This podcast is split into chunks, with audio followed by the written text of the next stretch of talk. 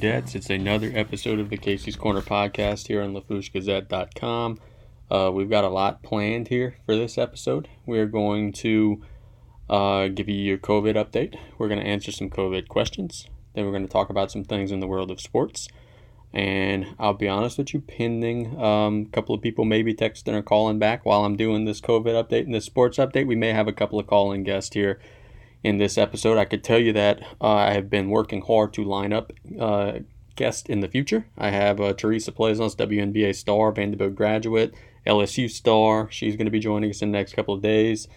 And uh, we're excited about that. We're excited about a lot of the other people who will be joining us here in the next um, couple of days and weeks. And uh, yeah, we're going to make this happen. It's going to be a lot of fun. We're going to continue to have a lot of fun, and we're going to keep you updated on the pandemic, and we're going to keep you updated on the world of sports, and we're going to have a lot of fun, and we're going to get to know each other uh, a little bit better. So, in the state of Louisiana, we now have 29,673 COVID 19 cases. Uh, we have 1,991 deaths. Um, we have 1,502 patients in the hospital with COVID ailments, and 220 of those are on ventilators. So those numbers are increasing at about the same rate that they have been increasing in the last couple of days, you know, 250, 350 uh, cases per day. But the good news today uh, has come in the form of recovery statistics, which were released by the Louisiana Department of Health today. As of May the 2nd, um, 20,316 patients have recovered from coronavirus in Louisiana. So when you add that number to the number of people who have died, which is close to 2,000, and you divide that by the number of total cases, which is 29,673, you could see that 75% of the COVID 19 cases in the state of Louisiana are now closed. Um, so, what does that mean? Well, we, we tracked that same number last Monday, and 70% of the COVID 19 cases in the state of Louisiana were closed. So um, that means that we have more closed cases now than we did seven days ago, and, and which ultimately means fewer sick people now than we did seven days ago. We got like 7,200 active COVID 19 cases. That's down from about 8,000 at the same time last week. So, Fewer sick people means fewer hospitalized people, which means that we're going to be more inclined to start lifting restrictions and lifting regulations and easing some of the things that we have been doing. Um, 1,502 patients in the hospitals. Um, that's a fraction of what it once was. It once was you know close to 2,200. Uh, I failed. I didn't mention Lafourche cases. 681 Lafourche Parish cases. 52 Lafourche Parish people have died from COVID 19 um, get asked a lot who those people are. And I, I don't understand when you know you guys aren't asking like exactly who the people are. You know, what's their name, first name, last name, but you're asking you know just generic what type of person is dying from this. Um, the overwhelming vast majority are you know the elderly. Um, we've had patients in nursing homes. We've had you know, it's it's the same here as it is around the state of Louisiana. The overwhelming majority of people are, who are dying are the elderly, and they're people who have pre-diagnosed medical conditions. Now, uh, you know, you look at that number of the 1,991 people who have died in Louisiana, 1,336 of them are 70 and above, and 361 more are in the 60 to 69 age range. So that means uh, you do the math, about 1,600 of our 1,991 deaths have come from people who are in between 60 on up. Um, so this has not been a, a young people thing. Um, but the trick of it is that young people could contract it and give it to old people who could then perish. So that's why we've been doing the things that we've been doing. Um, but you know things are getting better, and um, I think one thing that we've got to look to is the the advent and the implementation of antibody testing, which is going to be coming in the coming days. Um, because man, I, I don't know if you guys saw this. It's on CNN. There was a, a uh, plant, a meat plant in the Midwest, and I'm going to botch these numbers all up. Uh, I'm, I'm, approximating the numbers, but they tested every worker at the plant because there was a COVID 19 outbreak. And uh, something like 300 people tested positive at that plant, but none of the people who tested positive had symptoms. They were all asymptomatic. So this means one of two things. It means one, we are probably closer to herd immunity than what we realize. Um, herd immunity is whenever it, the, the, the spread of something is widespread in a community and you know that you, you basically run out of people to give it to.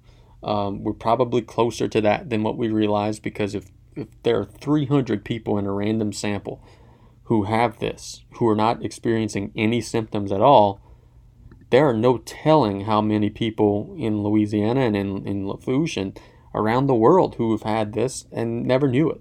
And, you know, this wasn't just some kind of fluke thing. This wasn't a situation where they, they just had some faulty test or because they've been doing antibody tests around the country and the results have been the same. Uh, one study in, in, in California said that the cases in that community should have been 30 times higher than reported. Another you know, sample in, in, in Boston said cases should have been 10, 12 times higher than reported. In jails, it's the same thing. They're testing all the prisoners. They're coming back with three, 400 positive you know, results in a prison, and none of the patients, you know, none of the, the, the people who tested positive are having any symptoms. So it, it that's that's what you want to look for right now is not necessarily the total number, but more the uh, hospitalized number. And as long as that number continues to go down, which, it, as we said, it's 1,502 in Louisiana right now, as long as that number continues to go down, we're doing good things. We're staying in good shape. And right now, our hospital system, uh, excuse my language, excuse my French, our hospital system is kicking this thing's ass. And we're happy to see that. And if you know a health worker, thank them, pat them on the back, tell them good job. Um, you know that they're, they're doing it. They're, they're risking their lives and they're doing it. So we've got some COVID 19 questions from you guys. I'll be happy to take those. If you got any COVID 19 questions for me, drop me a line on Facebook. Um, send me an email, justclaircasey at gmail.com. Uh, so the first question is Casey, when will we see an Easter spike in our numbers, or has that time passed? Um, I'm going to be asked, I feel, about an Easter spike, um, even in the winter. You know, I got a feeling we're going to get all the way through to November, and you guys are going to still be asking me about an Easter spike. I'm not making fun of the question. It's a good question. I've been asked this by a ton of people, but it ain't happening. There's not going to be any spike. It would have happened by now. Easter was almost a month ago now. Um, the contraction period has come and passed. Um, it's not going to happen. It, it, if it would have happened, it would have already happened by now. Um, we made it through that and got out to the other side. Um, so kudos to you all for doing the things that you were supposed to be doing. But that's not going to be an issue going forward. We're going to uh, continue to make progress, and, and the Easter spike, as they like to call it, is not going to be a factor in our future. Second question When can schools reopen in the state of Louisiana, and what phase does that occur? Um, good question. Obviously, the school uh, year is, is canceled um, for the rest of the year but uh, campuses are going to reopen in phase two, um, which would mean if there's you know any type of summer school or summer tutoring, um, or even you, you know you kind of start looking at you know the the basic outline of you know teams getting together and meeting and having team meetings on campus or at a practice field that would be in phase two of the federal plan um, which you figure this is an assumption because you know we all made the assumption we were going to reopen on May the first, and and the egg was on our face because it didn't happen. But the assumption is that we're going to reopen on May the fifteenth or May the eighteenth. May the fifteenth is a Friday. May the eighteenth is a Monday. Um, if we reopen on May the fifteenth, and then we have the 14 days of success to elevate us into phase two, that would mean that schools were would be in a position to reopen in extreme late May to early June. Um, so if there is some, and, and Nicholls has already come out on record saying they're, they're opening the campuses in June the 1st. They're starting summer school. Um, so I think that we would see the same. And, and what this does is by opening the schools, um, we would then be in a situation to where, you know, we can maybe do uh, social distancing for recreation and, and you know, uh, as again like tutoring and, and, different things, summer school, you know, opening up for ACT testing and all the different things that come with having a school open uh, that are not involving classes, obviously, because school has been canceled until September. Number three, will I find out if someone I know tested positive for COVID 19? That's a good question. The answer is yes. If you are in direct contact with this person, if they're a coworker, if they're a family member, if there's someone that you you know come in close contact with on a day-to-day basis, yes, you're going to find out. You're going to be notified. Um, and in many cases, you're going to actually be asked to quarantine. If you came in extreme close contact with that person, you're going to be asked to quarantine for a couple of days. Make sure that you don't show any symptoms and uh, didn't contract the virus. Um, but yes, you will be alerted. Now, again, you know, if you brush into somebody at the store or if somebody, you know, at uh, the store, you know, sneezes on you, you you'll never know. Um, but if it's someone that you come into close and official direct contact with on a day-to-day basis, you will be alerted. Question four. Let's see. I get question four quite a bit. It is um, Does warm weather kill the coronavirus? Um, this was something that was asked quite a bit um, in the early stages of the pandemic, and experts were kind of shying away from answering it.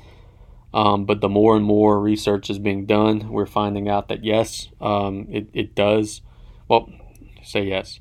No, it doesn't kill the coronavirus, but yes, it makes it survive for a shorter amount of time on surfaces. And what I mean by that is okay, um, you got COVID 19 can last for a long time on a surface, on you know your wooden table, on your counter, on your door handle, on the you know inside of your house, and that's why you know this thing is tricky because it could stay on surfaces, it could stay in the air for, for quite some time if the air is comfortable.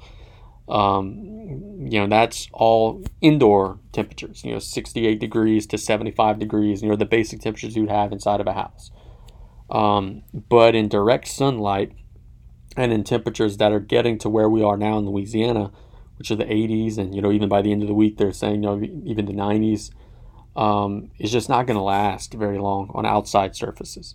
So um, what that means is if you're going to the beach, um, you know your ice chest is not going to if somebody sneezes on your ice chest and you know you guys just leave it laying around in the sun for a couple of minutes, that virus is going to die you know, assuming that the person who sneezed on it, you know, had COVID nineteen, obviously.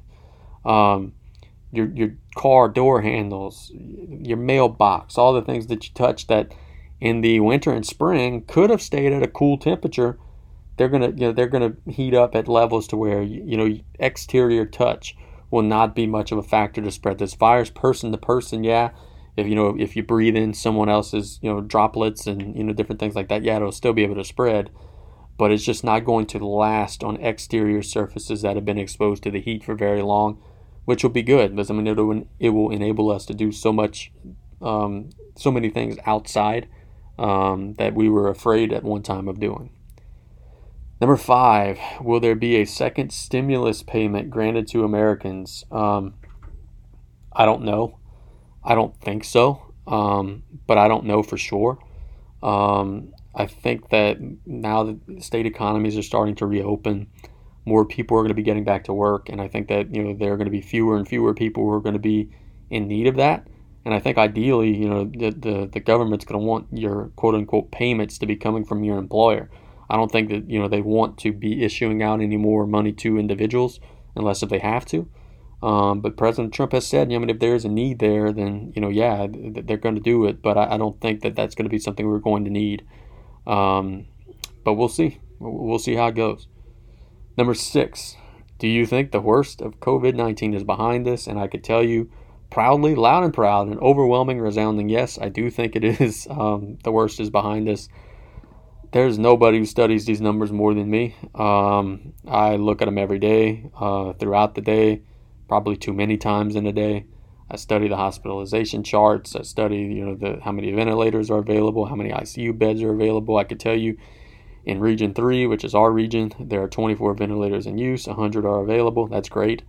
There are 43 ICU beds in use. There are 54 available. That's great. And numbers around the rest of the state are doing well too. Um, this was a scary thing for a long time, and it's still scary today. I'm not trying to demean it, but I do think that we have put our peak in the rearview mirror. And going forward, we're going to be going downhill as opposed to going uphill, which I know is something that excites everybody. So that is your COVID 19 update. We've spent about 15 minutes on it. So let's go ahead and catch a quick commercial break. When we get back, we're going to talk about some sports here on the Casey's Corner podcast on LaFourcheGazette.com. And this would be a good time to remind you guys to get the Lafourche Gazette app brand new live in your app store. Type in Lafourche Gazette. Uh, you get breaking news updates, you get push notifications, you get all the things that we're spending our time doing throughout the day live on the comfort of your phone. Never need a laptop or an iPad. It all comes to your phone straight from us to you. So it's the Lafourche Gazette app live now in your app store. Type it in, get it today. It is the Casey's Corner podcast here on LafourcheGazette.com. Got some good news. Remember earlier in the show, I told you I was waiting on some people to text me back. Well, I've got a few people who have texted me back, or one at least. I South Lafourche softball coach Pete Melancon. He will be joining us a little later in the show to talk about his softball team. They had a great season before being stopped by the COVID 19 pandemic. Coach Pete is a fun guy, um, very, very smart, uh, very, very witty, and we look forward to talking to him a little bit later in the show. Um, but let's go ahead and talk some sports. Um, there are a couple of things going on right now, and I'd be remiss if I didn't offer my commentary and my thoughts on the Last Dance documentary that has been airing on ESPN. Um, I didn't talk about this in the first episode because, admittedly, I had missed episode three and four. Um, but I watched episode three, four, and then five and six yesterday. So I'm now caught up, a little bit more educated to talk about the documentary and some of the things that I think about it. And the overwhelming um, topic that is ingrained in my brain as I want to talk about this is my God, Michael Jordan was just an unbelievable basketball player, an unbelievable talent. And I know I'm not surprising anybody by saying that. I mean, this is not breaking news. Everybody knows the type of athlete and the type of player that he is and was. And but my God, watching those clips, um, the punishment that he would take in his era from you know trying to go into the lane, just getting clobbered. Um, but the way he endured that and the way he pushed past that, got bigger and faster and stronger and overcame all of that, it just left me thinking like if this dude, and I talked about this on my own social media yesterday, if this dude played in the NBA today and he had the modern training and, and medicine that the athletes of today have, and he had the hand checking rules that the athletes of today have, he would average, that this son of a gun would average 50 points a game. And think about that. I, I know your first instinct is to hear that and say, come on, bro, ain't nobody averaging 50 points a game. But think about what I'm telling you. In the last two seasons, James James Harden um, has averaged in the 35 to 37 point range per game. I love James Harden. He's my favorite player. The Houston Rockets are my favorite team. But James Harden ain't Michael Jordan. And you know, if you think about the level of talent and the skill and the athleticism, the the Bulls now they would play a more modern game and they would isolate and they would do the pick and roll and they would get a poor defender switched onto MJ and he would go to work. The, the dude would score 50 points a game. And the reason why I know that, or I don't know that, the reason why I believe that is I don't think you'd be able to guard him without fouling him. I think that he would shoot 25 to 30 free throws a game. If my man Harden is shooting 13 or 14 free throws a game, shooting outside shots the entire game, Michael attacking the basket would get 20 free throws a game, if not more. And you figure, I mean, that that's 17, 18 points right out of the gate. Then you add in the mid range game, and he would develop into three point shooter. The guy would average 50 points per game in today's NBA. It is stupid how good that guy is. Um, oh my God. And you're looking at the videos of him talking on the, the documentary, he looks great. He'd probably average 10, 15 points a game right now.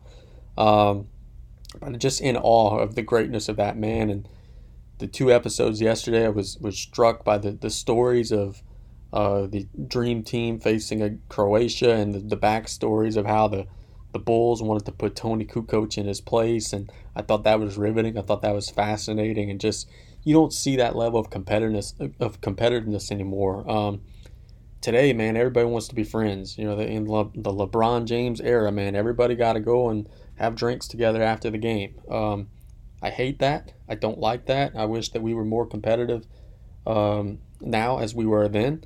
I miss the days when teams genuinely disliked one another. I mean, Michael Jordan to this day still hates Isiah Thomas. There's not a single player in the NBA right now that LeBron James would say anything bad about uh, if, if you asked him during an interview or a press conference, but there's just not that same level of disdain and there's not that same level of, of passion in today's game because everybody it's a fraternity. Everybody's all in it together. and they're just trying to entertain and make as much money as possible. And I get it, that's cool, but as a fan, it's just not the same. Um, I another thing that I, I learned is man that that the the competitiveness of those practices that they were showing with the dream team that was riveting man that was unbelievable tv and i don't know that we're going to ever see a collection of basketball talent like that team again um, jordan magic bird you know the, the big post players robinson and all those guys that is an unbelievable basketball. We're never going to see a, a team that's going to dominate on an international level like that again.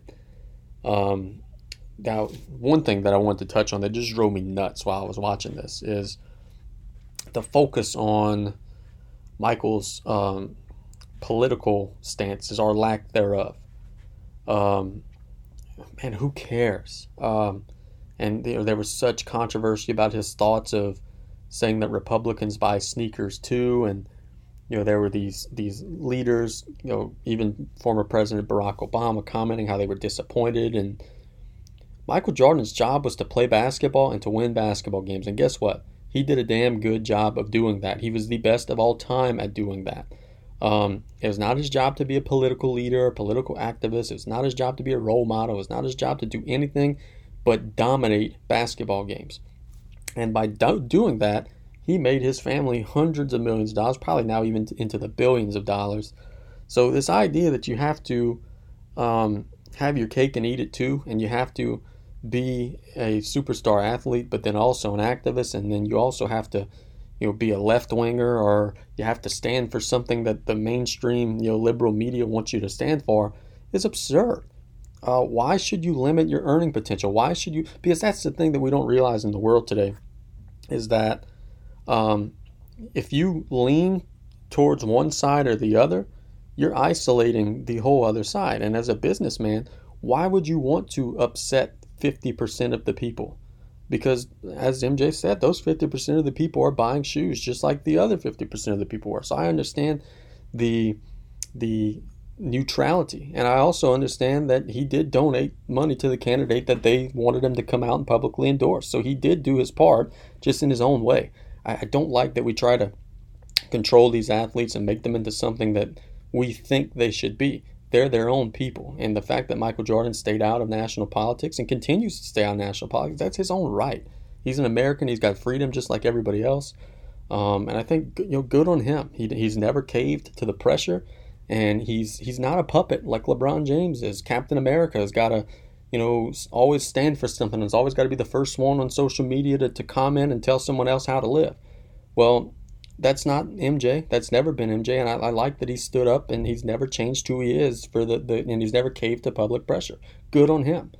Another thing I didn't like was all the focus on this alleged gambling addiction. Um, folks, you got to understand something like for for a reporter to to say that someone has a gambling addiction um, or that someone is doing or gambling an absurd amount of money, you have to take things into context, right? Um, Michael Jordan has probably lost a ton of money gambling. That that's a fact. But you also got to realize that one million dollars to him is a hundred dollars to me. Um, so when you got it, you could afford to lose it a little bit. The guy's not hurting financially, and it didn't hurt his play He never lost an NBA Finals series or anything like that. It was all overblown and it was all just a byproduct. It was just the creation of a story just for the sake of trying to slander somebody. And that's what's wrong with the national news and the mainstream news is that when there's not a story there, they get bored and instead of you know just not reporting anything or reporting a positive story, they will you know create a negative story and a negative narrative and that's the whole reason why the ratings are dropping in that whole entire realm right now. But I could do an entire story on that. I just wanted to say I just thought that was ridiculous. And I didn't remember that as a child. I didn't remember all that, that scandal and that saga, but I just thought it was ridiculous that so much focus was on that. And they were questioning, you know, whether or not he was focused as a player. And come on, man, the dude never lost. He, he was focused. He was the most competitive player and the most competitive athlete that we've ever known. One more sports thing to talk about. Uh, there was a report today in, uh, or a poll rather, done by ESPN saying that 76% of fans favor a return to sports without fans over no return at all. Um, duh. I, I would like to know who the 24 people who are the 24% of people are who said, nah, bruh, we're good. We could just not have any sports. We'll, we'll wait until the fans are able to go. That's ridiculous. Of course, we want something over nothing. Of course, I would much rather be watching an MLB season right now with no fans as opposed to waiting and, you know, hoping that someday the fans will be able to be in the stadiums again. I would much rather be watching the NBA playoffs right now with no fans than just sitting here and watching reruns of, you know, I Love Lucy every night. Um, it was okay at one time, but now we've got to get back to playing for the sanity of the American people. Um, sports has been our reprieve for so long, and we need them back. I could only watch the same LSU games on ESPN Classic and SEC Network for so long. We need some new content here. I'm happy that UFC is going to be coming back this weekend. Um, but yeah, of course, we need we need them to come back, and we need them to come back sooner rather than later. And uh, I could tell you this: I do believe in my heart of hearts that by the fall, we're gonna have fans in the stands again, and we're gonna lick this thing, and we're gonna do the things that we need to do to push past this pandemic and get out through to the other side. So I have confirmation from Coach Pete Melancon. He's going to be joining us in the next segment. Uh, we're going to talk about some South Lafourche softball. They were doing wonderful things. They're turning that program around. Coach Pete is an interesting guy. We're going to have him on in the next segment. Uh, but first, let's go ahead and get a quick message from LaFourcheGazette.com. And when we get back after, we're going to have Coach Pete. And after Coach Pete, I'm going to answer some questions from you guys that were asked to me about some things going on in the world of sports. So keep it right here. It's Casey's Corner Podcast on LaFourcheGazette.com.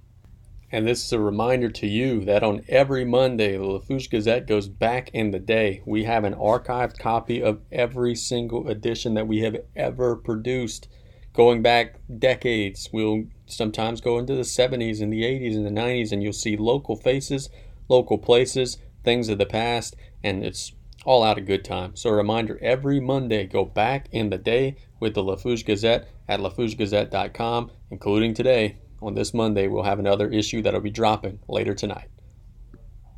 It's the Casey's Corner podcast here on LaFourcheGazette.com. We're happy to be joined by our guest on the phone lines at this time. That is South Lafourche softball coach, Coach Pete Melancon. Coach, how you doing, man?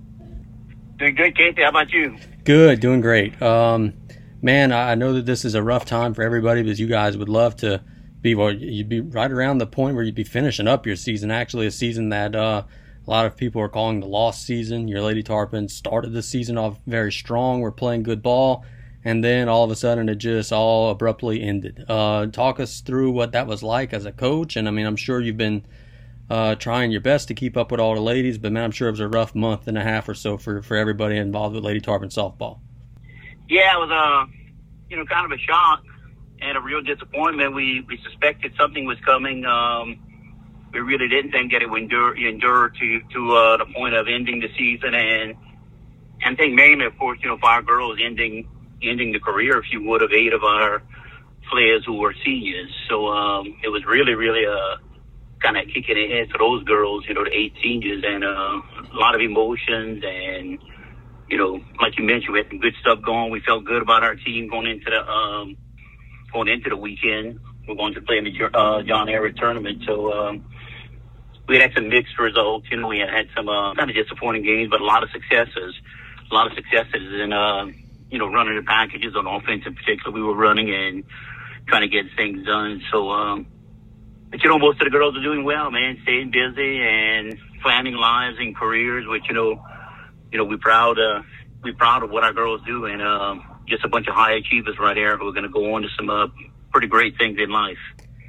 So how do you break that news to a team? Because I mean, you're dealing with 14 through 18 year old kids a lot of them probably don't watch the news very much. I don't know how much they knew what was going on. How you break that to them that hey, we're going to be on pause for a little while, and then ultimately after you know a waiting period, hey, we're not going to play again, and it's officially canceled. How do you break that news to them? Yeah, it was um, it was kind of a kick in the head to them, and and actually I was probably the one caught the most off guard. You know, uh, we were actually sitting South Lafourche high school on the North Ramp getting ready to bu- uh, board a bus to go play the weekend at the John Ehret tournament in New Orleans. And um, so we had been back and forth all day with the, the coaches at Ehret and um, and West Jeff and those guys. And we were kind of on again, off again, on again. Then we were on again. And so I hit the point, you know, come on, let's get on the bus, man. get on the bus. We're gonna get this thing done. You know, get at least one game, the Friday game in, and uh, so they started ringing the bus, and Gay called me. You know, my phone rang, and it was Gay, our principal, and so I picked up the phone. She said, "Coach Pete, it's over. You know, the parish pulled the plug on everything." So um, I just looked up and yelled at him, "Y'all get off the bus!" You know, and um, and talked to her for a few minutes, and turned around, and man, let me tell you, you know, I'm an all-field guy, retired 36 years with Chevron, had to unfortunately terminate a lot of people and all that stuff, and it goes with the turf. But let me tell you, when I turn around and face those girls, and um, particularly those eight seniors, man, they were standing there and looking at me, and oh man, it was rough. I think reality kicked in for me at that point. You know, when I told them, look, season's over. You know, at this point, didn't know it'd be, you know, for good, but season's over at this point. And look, they broke down crying, and it was like man, it's one of the hardest things that I had to deal with in my life. You know, it's like Jesus Christ, man. I never, I never saw this because the emotional part of it. You know, um, you know, in business, it's things happen, and, and I was a EMT for a long, long time, dealt with deaths and destruction, fire department, but for some reason, it was just watching those girls. And look, you know, some of my girls, man, I, I had girls on that team that I didn't think they could cry. You know, and it, it they're just sitting there bawling, you know. I'm like, man, where do you go from here? You know, so it's like, heck, I just joined them, man. It's like, you know, but it, it, it was a kick in the head, man. It was a kick in the head, and looking at those girls, and look, you know, girls on my team like Olivia Vizier, one of the toughest human beings I've ever known. You know, Izzy Danos, and they're standing there bawling like somebody took their Halloween candy. You know, it was like Jesus, you know, and. Uh, So I'm like, yeah, I'll just jump in, man. you know. Yeah, yeah, and. Uh, but it was it was a rough one, man. It was a rough one. Coach, um, I, I want to give you kudos, man. Because look, I was I was in at South Lafourche in the mid 2000s, and at that time, a victory for our softball program was a game where you know we were competitive. But now y'all have turned it around and we're on the verge of having a winning season and come such a long way from you know the first step was to become competitive, and then now you're you're more than competitive. You're actually winning ball games and, and competing very favorably. Uh, talk us through that. I know you had a vision whenever you took the job. Talk us through where you are in this in you know what phase you are in in this rebuilding that you're you're doing to Lady Tarpon softball. Yeah, you know it was, it was um I'd been involved with South Lafourche softball twice before, you know, as a, an assistant coach, and uh, for a couple of years at a time. And you know, it was, um, just to be truthful, you know, it, it was a pretty dismal program, man. You know, averaging one or two wins per year, and you know, playoffs weren't even thought of. But um, you know, when we took over the program this time, you know, we committed to South Lafourche High School to Gay and Brian, and pretty much our community that we would leave you know, when we at some point we walk away from it, we leave two things, you know, a better team and a better facility. And we like our progress. We really like our progress on both. You know, we put a a lot of work into the facility, but more importantly, the girls. You know, and I think what you see in the difference is, by and by large, this group that we brought to South Lafourche was, to be honest, a group of travel ball girls, and most of them played with us and for our teams. You know, for since they're eight years old. So we kind of knew what we had. We knew that we had the depth, and that's that's our main attribute is depth, you know, and just blessed with blazing speed, you know. So we we like that. We liked what we saw in the girls. We had a, you know, it's a little bit cliche to say a high character bunch, but let me tell you, this is an extremely high character bunch. Yeah.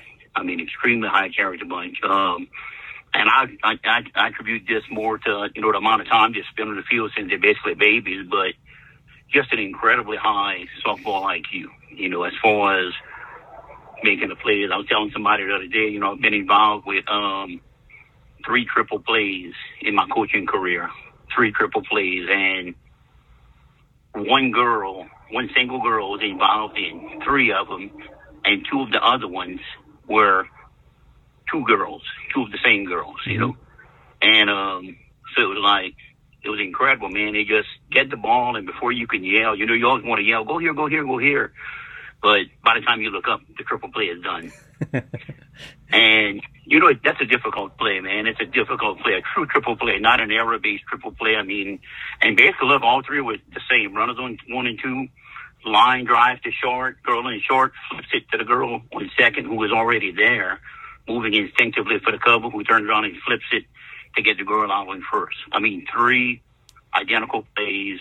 One player was common in all three of them, and two players were were in common. Another player was in two of those plays. So it just, and you know what? For me as a coach, it was it was gratifying because those two players have played for me since eight years old. You know, and it's like no thought, just reaction and boom, boom, you know, and plays done. I said boom, boom, boom, and the play's done. So, well, we like the girls, man. We um, we kind of we're trying to emulate a little bit what we do in the gym. You know, we're doing our basketball and our volleyball teams, and we were there, man. You know, look at our year this year. We did finish with a uh, winning season, which is a rarity, and you know, there's just something for softball. But even more importantly, that identity we wanted was when we were getting, you know, we were we were five and um we were five and one at home at Tarpon Lady Tarpon Field, with the only loss being that season opened opened at the Central Lafourche High School four to two,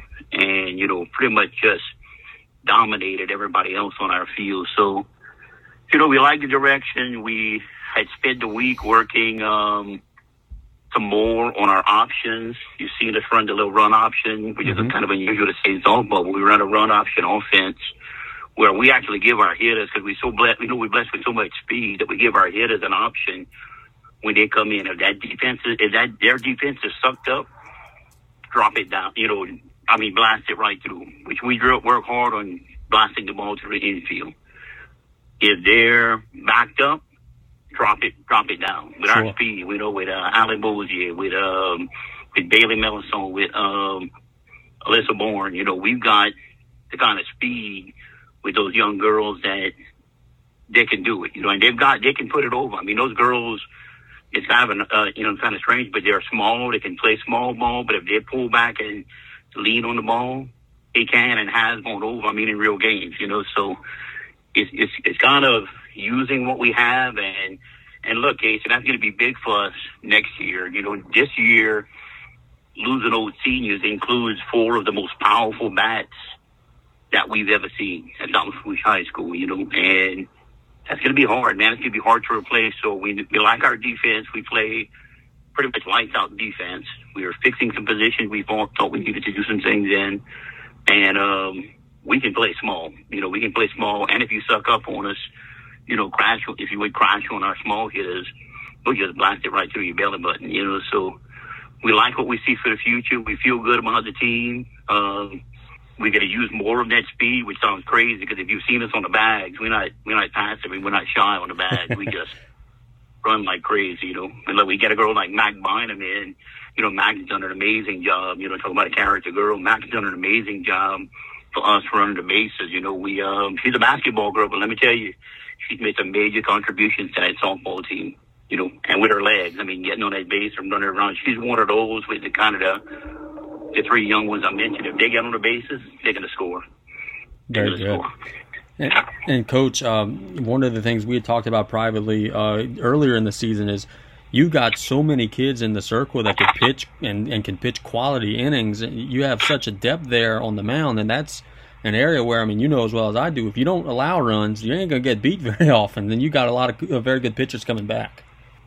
Yeah, we you know we really have extreme debt, you know, and look, they basically all come out. Claire Chasso, you know, one of our amazing seniors, has pitched a lot, you know, for us through the years. But pretty much this year, she was really wasn't pitching. She was anchoring the shortstop position for us, and because of the benefit we had as a pitchers. But I think the last time I looked, you know, you count everybody that could throw for us. We had 12 girls that pretty, could pretty much throw varsity innings for us, you know, and um, probably three or four who were really, really there you starter, first reliever types, and you know, so we had some girls that are strong. Our two main starters this year. Um, were, were, I mean, two sophomores, you know, two sophomores, Riley Boss, Madeline Bourgeois, and then our third in girl was up with a freshman, Mallory Pierce, you know, so we had some girls that really, really are getting stronger, are getting stronger. We have young girls, another one, you know, Cam Sherby, just going to be an amazing ball player, you know, the strength. I mean, the pure strength, I don't mention, um, I don't mention Olivia Vizier earlier, but I mean, the girl is just a physical, an athlete. You know, she pretty much does what she wants. You know, and um, So we've got we had a lot of deep talent and a lot of it coming back. Now we're going to be a different team next year. You know, we got to play tight on defense. We really, really have to have our pitching become more of a force. Which you figure with our two main starters being juniors, we're gonna we're gonna be, they'll mature into that a little bit, and um, and then just really, really throw a lot of voodoo at teams about how we get on the bag. You see a lot, lot more. I mean, out the gate, we look, we really put in an option offense, I'd say maybe four games into what became an 11 game season, you know, so, and so it, it, it's, it's growing pains. You know, we had toyed with it in practice, but really, really never, you know, worked it in. And then once we started, we saw we needed a little bit something else, brought in the options, and they did well, man. I got to say, those young girls, and most of the girls that we run that option offense are, are very young, and they just, they just bought into it. And once they understood it, we were really just, doing some good with it. Very good. And, and, do you have any sort of guidance in terms of when you're going to be able to maybe do some things over the summer? Have you heard anything about that? No, we haven't heard anything, but we've got our plans already scripted. We've got a, a really, really aggressive off-season plan for when we um for when we can get back on the field and just get back on a field. You know, um, so we've got an aggressive platform uh, platform of training and skills development we want to work hard with our pitches. I mean, we're going to put those girls are young but incredibly strong. We're going to work hard in getting one of those girls up into the, you know, 57, 58 mile an hour range. You know, so we really, really need that that variety, if you would, or the variation on speeds and styles. We got we got the variation on styles. We can throw a different style of pitcher in and have a lot of success once they've kind of timed us and mentally programmed our motions. So we do that, and um, but we really, really need to get one of our top girls into the 57, 58, looking at 60. And high school softball, legit, is about 55 miles an hour. Legit. Pretty much, to be honest with you, 51, 52, 53, they'll just, once they find you, they'll lay into you hard. And, um, we suffered a little bit over that over the past few years. We're a little bit better at it this year. Our speed is coming up a bit. But for next year, I think with losing some of those big senior guys we lose in this year's rotation, we're really going to need to um, to have our pitching step up a little bit and with a little bit more speed. I mean, the girls look, the girls do an amazing job throwing spots. I think we've handled some of the better hitters out there. You know, in fact, we tend to do better against the better hitters. You know, in calling the pitches and putting them in certain positions, put it where they can't put a lot on it. You know, our our kind of mo in pitching is we can't stop a great hitter from hitting often, but we can control, absolutely control where they hit it. You know, sure. we'll put it in their weak spot. And the girl, I give them credit, man. You know, from you know from from Riley and Madeline and, and Mallory Pierce, their position pitches. I mean, you tell them to call a low inside, a high outside. They'll put it in the spot you call it. We'll pretty much control control the uh, hitters. I think we've given up two, yeah, two home runs we gave up in the 11 games, which is actually a huge improvement from last year you know, that was a sign of our young pitching stepping up and becoming a lot stronger. Coach, you do something that I'm I don't know that I would be able to do, and that's you coach your kid. Uh, what's it like coaching Bailey? Uh, and, and and talk about that experience of having one of your own on the team. Yeah, it, it's um it's probably harder for her than it is for me. I know it's it's always difficult to uh, to coach your own kid, and I've talked to a lot of other coaches that have asked me about it how do I do it? And I just, I'm just honest, man. I said, look, I said, it, you don't want to be my kid playing for me. I said, at some point in your life, you'll look back and, and realize it was probably a good thing, but it's kind of like taking medicine. It doesn't, doesn't always feel good, you know? Right. And, you know, yeah, it's, it's, it's just, you know, and Bailey knows, man. Bailey knows. I've always been honest with her, and just like I was with Allie, and just like with Alicia and my daughters and my sons and all of them. You know, look, you play for me. I'm gonna tell you right now, you you're gonna get if you're going to get on the field, you got to be better than somebody. You can't be just as good. You can't be just as good. But uh, Bailey does a good job. I mean, when she was younger, kind of as a freshman, you know, she caught a lot more of a hard time, you know, from me. And uh, but now she's, you know, I'm proud of her. I mean, she's matured into the position, matured into the role. She uh, she executes, you know, one of those three triple plays. Bailey was the one girl that was involved in all three them. California was in the, in in the two, and California is almost like another daughter, you know, who was just raised on the ball field with us. And um, so you know, I think the fruition of it is watching them perform. You know, in that pop pop pop situation like that. It's like wow, proud of you. You know, and um, but it's difficult, man. You know, it's not it's not easy being a uh, being a coach's kid playing for your dad or your mom or something, man. Uh, but she she she wears the role well, man. She does a good job at it. Very good. Well, look, Coach, I thank you so much for the time, and uh, I know you're a busy guy. I'm going to let you go about your day, brother. Okay, brother. Hey, thank you very much, and go Tarpons. Yes, sir. That is Coach Pete Melancon with South Lafourche Softball joining us on the Casey's Corner podcast. This is a reminder that at LaFourcheGazette.com we are busy doing daily COVID updates. At noon every day, we're going to have the latest numbers. We're going to keep you in tune with everything going on with the coronavirus. We um, break down the maps and hospitalizations and everything that is important to you is important to us. So go to LaFourcheGazette.com for your latest in COVID tracking. We thank Coach Pete Melancon so much for the time. He does a great job as always.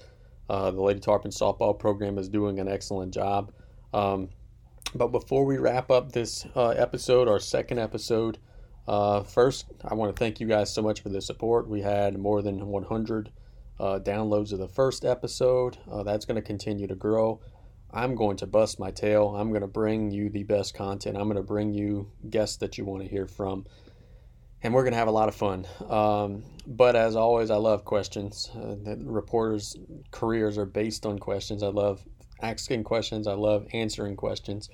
I took some questions from you guys about the world of sports. Uh, I'm going to answer six of them here now for you, and then we'll wrap it up. We'll call it a day. So the first question is, Casey, what is the biggest upset you have ever covered? Um, upset, I assume, meaning not good team beating good team, um, and not the most upsetting game.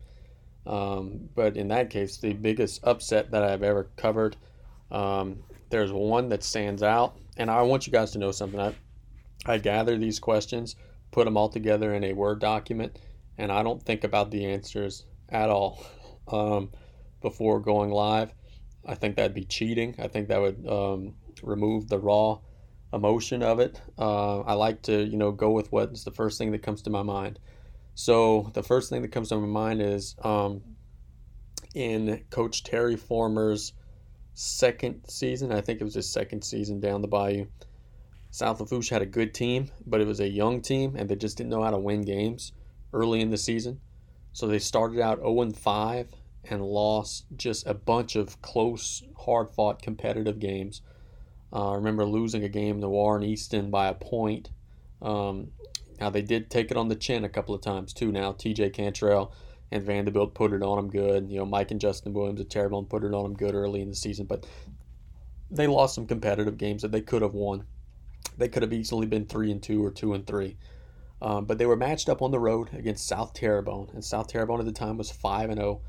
They were riding hot. They were cruising. You know, they had all this ambition. I think they were in the top ten in the state at the time. And I remember that being just an ugly, drag out brawl of a football game. I remember the field at the swamp being dry and, and hard and sandy like it always is. So just a regular day of business at the swamp. Uh, South Lafourche beat them seven to six. I remember it was a hard, physical, hard fought game, and the Tarpons made just that one extra play, and they were able to get the seven to six win. Um, that's probably one of the bigger upsets that I've called. 0 and 5, beating 5 and 0. Um, that was one hell of a football game too. I mean, there were so many talented players on the field that day, and that Tarpon team ended up getting hot and going four and six. Uh, so they've won four out of five coming home. Um, but that's one of the ones that stands out the most to me. Is I remember vividly the emotion and those kids just kind of exhaling because they were able to to pull one out and finally get their first win. Second question, uh, Casey Telly, another story of a memorable game you've covered. I love the stories about the great games in the last episode. Well, thank you so much for that. Um, the question, oh man, I'm trying to think now of a game. Um, I told you guys a story about uh, Triumph with Kenny Hilliard in the last episode. I'm going to tell you now a story about the completely opposite emotion now. Um, in 2008, I was a junior at LSU, and I was doing some work for the papers out there, and then also the LSU school paper. Um, there was a young lady by the name of Shannon Veal. You could Google her, S H A N N O N V E A L. She was everything, man. She was everything and, and a slice of bread. She was, she was all that in a bag of Doritos, as they would say. She was unbelievable. LSU commitment. They were the number two team in the state, and I believe Class 3A, maybe Class 4A. I think Class 4A actually. Um, and we were uh, alerted. I remember getting the phone call, uh, "Hey, I need you to cover something tomorrow night." Uh, at a high school, and I was doing work for the college paper at the time. We didn't do any high school stuff, so I was wondering, you know, what what the heck's going on. Shannon Veal, uh, this three four star player, like I said, all everything, with about a minute left in the first half of her playoff game against Helen Cox, I think was the opponent. Um, she collapsed, and they were never able to bring her back. She died on the court. Um, LSU's coaching staff, from what I understand, was there to watch her play, and the game was called before halftime um, because they tried to revive her, and you know the situation obviously was dire. They t- tried to revive her, and they couldn't bring her back. She had a heart defect, um, and now there's a charity and everything in her name. They raise money, um, but it was it was such a sad thing. But the okay at the time, Glen Oaks was, as I said, playing Helen Cox you got to finish the game. I mean, it's in the middle of the playoffs. You could stop the game, but you can't stop the playoffs. So the next day, they had to finish the game, and my assignment was to go and cover the remainder of that game, which was two quarters and like a minute. Um, talking to some people beforehand who were on the Helen Cox side, they were kind of like feeling bad because, like, okay, they're down 10, um, but they got to play an entire half without Shannon Veal. Um, and the sort of the, the mentality or the mindset from the Helen Cox side was, man, without this girl, we, we're going to crush them in the second half.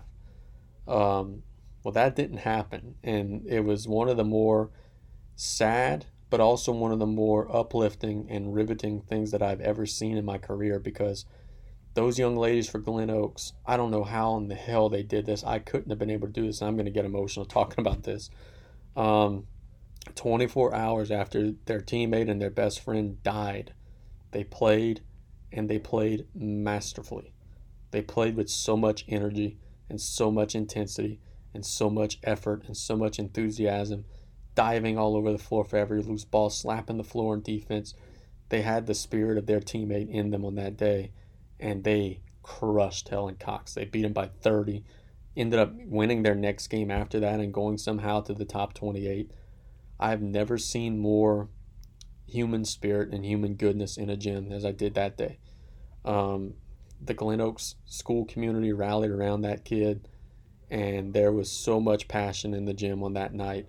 I'm never going to forget that. I'm never going to forget the name Shannon Veal. Never met the kid, but man, I'm going to remember that for a long time because that was unbelievable to see. guys gave me a free songs. Number three, Will Tiger Woods catch Jack Nicklaus's majors record? I hope so, but I doubt it. Um, he just can't play enough anymore. I mean, he when he plays a lot, he gets hurt. When he doesn't play a lot, he's rusty and he doesn't compete. Um, so I don't think so. But man, I hope so. As anybody who knows me knows, I love Tiger Woods. He's my favorite athlete of all time. But I just don't see it happening, uh, unfortunately. Next question. Oh my God. Next question. Tell us about the story of starting a basketball league from your home when you were in high school. Yeah, that's a true story. Um, so, right around this time of the year when I was a senior, which would be in 2005, we were out of school because, you know, we had the early dismissal because, you know, we had those couple of weeks where uh, school's out for us, but not for anyone else. And we decided we're bored, let's make a basketball league. And when I say a basketball league like nah like a real basketball league where we assigned captains. We had i think four or five teams. Each team had its own name its own logo. We had a draft of all the players and you know our little circle of friends who wanted to play. Uh, we had a website where each team had its own individual little page. We created a schedule and we played. Um, you know like most sports leagues do, we folded after about three weeks because it, it got hot and uh, it was very competitive. But no, man, we, we were rolling. I remember our team was the the Egrets, Um, I remember it was me, my buddy Richard Fisher, uh, my buddy Chris Williams. Uh, we faced a very competitive game against the Red Storm, which was my buddy Jeremy and Pierce and Chris's team. And the legend from that game is I was man, I was I was being such a jerk, and I, I feel so bad. I was there was a rule in the league where if you um, if there were no free throws, so you know, and there was no bonus. So if you fouled someone, you know, hey, you just take it out at the top. I was a scrawny, skinny, unathletic white kid who couldn't play basketball for beans, but I was in relatively good cardio shape at the time, so I could, you know, I could, I wouldn't, I would play for a long time, I wouldn't get tired, but I wouldn't play very effectively. I could shoot the basketball a little bit, that was about it. Um, and when we played Red Storm, I couldn't guard uh, my, my friend Chris Slade at all, but that was the assignment that I had on that day. Um, so every time he'd beat me off the dribble or get the ball into the basket, I would just two hand shove him and, and just crush him. Like Detroit Piston type foul, just throwing him down, you know, horse collaring him down. He was bleeding. And at the time, you know, competitive juices are flowing. Hey, I wanted to win. Uh, but man, I feel so bad because that was such a such a dirty thing to do. It was such a jerk thing to do. Um, so we all go on and, and go to college or whatever. And then the next summer, we decide to do it again, and we add on more people and, and more teams. And uh, again, it only lasted about two or three weeks again. Um, but the second season, uh, and this was all called the SLBL, by, by the way, South Lafourche Basketball League. The first season, all the games were played at my house. The second season, um, all the respective captains we had the opportunity to host games at their house. So we had like home and away games. Like this is some sophisticated stuff.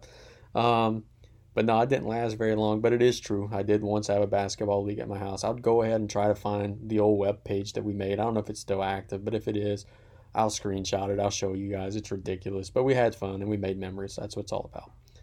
Number five, who's the best athlete you've never seen play, but you would have loved to have seen play? Oh man, that's a good question. That's a really good question. Um, being from the Gisclair household, where we like track and field. My dad was a track and field guy, still is a track and field guy. Um, I would have to say Varney Oquin. Anybody who's familiar with South Lafourche athletics will know the name. I mean, there's so many legendary stories of him throwing the javelin from Golden Meadow to Grand Isle and all the legends tales that you hear. Um, but I hear the guy was just incredible, and I would have loved to see him throw. And from what I understand, he wasn't a, too bad of an athlete in other areas um, as well. But if not him, and if we're talking, you know, like an actual, uh, you know, pass and catch, you know, sport involving a ball, a team sport, I guess I'm trying to say, um, it would have probably been David Dillon, who I think, you know, the stories that I hear, he was incredible uh, on a championship team and running and, and doing all the things that, you know, that other people, you know, before and after him couldn't do. Um, so it'd probably be Vorney Oquin or David Dillon. But there's so many. I mean, I, I Thibodaux High School, Eric Andelsack. I never saw him play, and I hear he was, you know, my my uh, my uncle Randy told me once that he was uh, going up against Eric Andelsack, and he was, you know, every time he'd hit him, you'd see stars.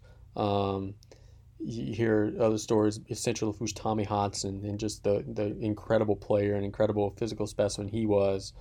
There's so many you could pick from, but the, the, I would go with probably Vorney Oquin just because I've heard so many stories about him in, in my household. Number six, last question we'll take. Do you remember the first game you ever called? I do. Uh, um, it was actually when I was in high school. I was a high school senior. But folks, you got to realize something um, I've always wanted to do what I'm doing now. Um, this is not something that's happening by accident. Um, I when I was five years old, I was in kindergarten, and at my kindergarten graduation, uh, Miss Elaine Ezel, God bless her soul, she's since passed away. Uh, she announced me as the next John Madden, calling me up to the stage because I always wanted to be in media and I always wanted to be in sports media. I always wanted to be some sort of or some form of a broadcaster um, kind of career took a little bit of a twist, and, and as I never really wanted to be a reporter per se, I wanted to be more of a broadcaster, but now I do both.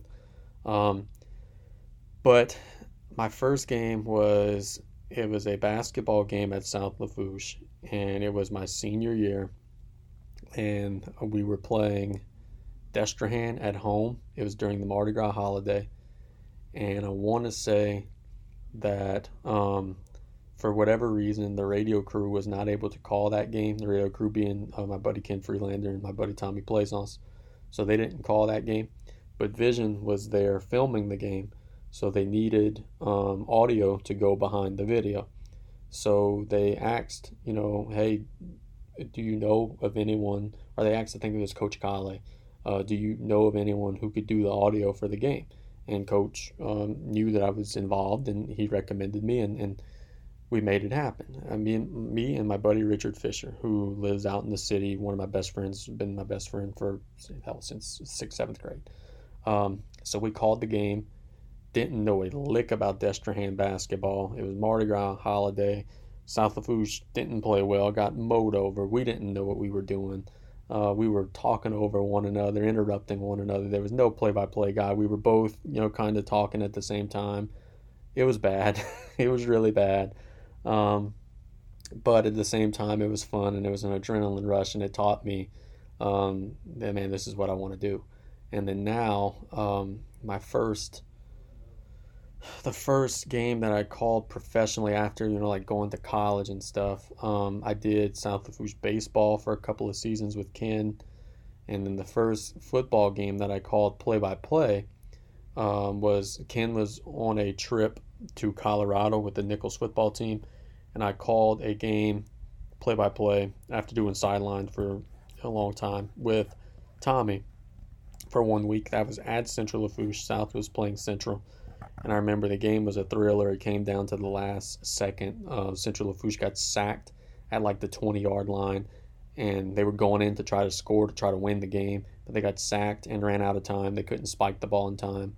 Um, so that was the first game that I did play by play for. But the first game that I've ever called, period, it was in high school. Um, and yeah, we were god awful. I don't have any tape of that. I don't want any tape of that. It was it was real bad. Uh, but we learn. We live and we learn. Uh, but truthfully, anybody who knows me uh, or anybody who grew up around me tell you that I've been calling games my entire life. I mean, I, I sat. I could. I've called thousands of my own games on PlayStation. Um, my my whole childhood was spent with a with a video game controller in my hand and commentating my own games. Um, I would always be the Cowboys on Madden and be first and ten for the Cowboys. You know, Aikman drops back. I, I would, I would, I had so much practice just from clowning around around the house. Um, so yeah, that's always what I've wanted to do. So I thank you all for listening. This second episode I think was better than our first episode. We're getting into a little bit of a routine. We're getting into a little bit of a groove. We're lining up some guests, and we're going to continue to have people who are going to be getting involved, and we're going to get my voice out of this and get the voice more focused on people in the community because you guys don't want to hear me talk. You guys want to hear the people who are out there making it happen talk. So we're going to be lining that up for you. We've got Theresa coming on in a future episode. Coach Pete joined us today. So we're going to sign off right here. Thanks so much for listening. It's been the Casey's Corner podcast. All the news, all the information, everything that you could ever want. LafourcheGazette.com. Find it today. Good afternoon, everybody. Stay safe, socially distance. Um, do all the things that you've been doing because we've got the stats, we've got the numbers, and they all show that they're working. So keep it up. Good job, guys. God bless. Keep it right here on LaFourcheGazette.com.